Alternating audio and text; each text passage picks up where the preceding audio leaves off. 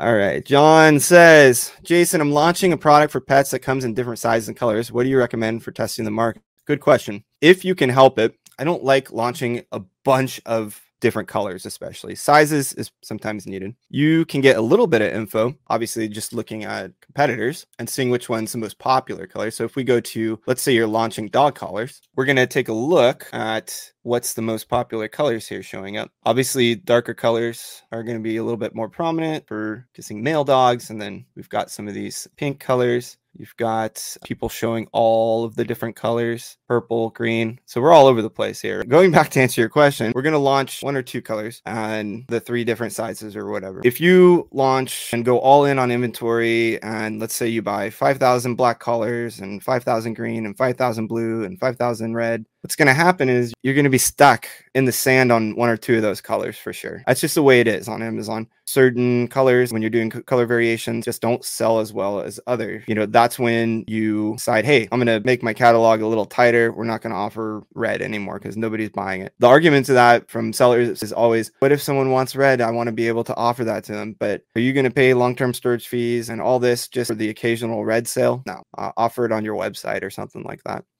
You recommend entering the market with just one size and color, rank the product, and then bring you more options, or would you go all in with three sizes and three or four? I would definitely do the different sizes uh, if it is like a dog collar or something like that, because if you get the traffic there and it's relevant, and you're only selling small, and the potential customer has a Great Dane or a Lab, then they're not going to be able to buy your product, even though they want to. You don't have their size, right? Color is different. Neutral colors, safe colors, that's usually where I would go. You know, there's no harm in starting with like black. That's a safe bet, for example, for sure.